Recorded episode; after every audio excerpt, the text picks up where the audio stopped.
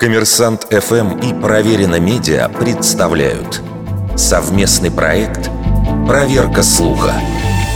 Правда ли, что известный педагог Мария Монтессори сдала своего ребенка в детский дом, чтобы посвятить себя чужим детям? Монтессори – итальянский врач и педагог, в честь которой названа система воспитания, основанная на принципах максимальной свободы развития ребенка – Мария родилась в небольшом итальянском городке Кьяровалли в 1870 году.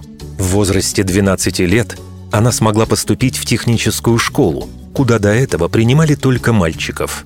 Затем она снова сумела преодолеть неравенство и добилась зачисления в медицинскую школу Римского университета.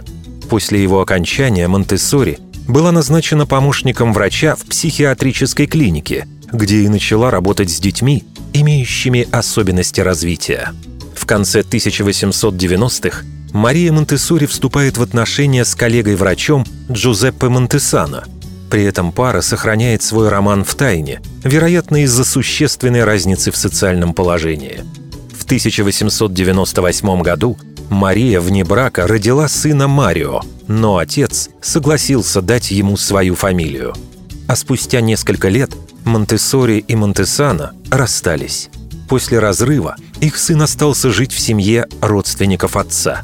При этом Мария регулярно навещала Марио, который, правда, не знал, что она его настоящая мать. И только в подростковом возрасте Монтессори открыла ему правду. Но это, согласно воспоминаниям дочери Марио Марилены, никоим образом не ухудшило их отношений. Сын по-прежнему бесконечно любил Марию – в итоге Марио стал преданным сторонником педагогики матери и впоследствии возглавил Международную ассоциацию методики Монтессори. Вердикт. Большей частью неправда.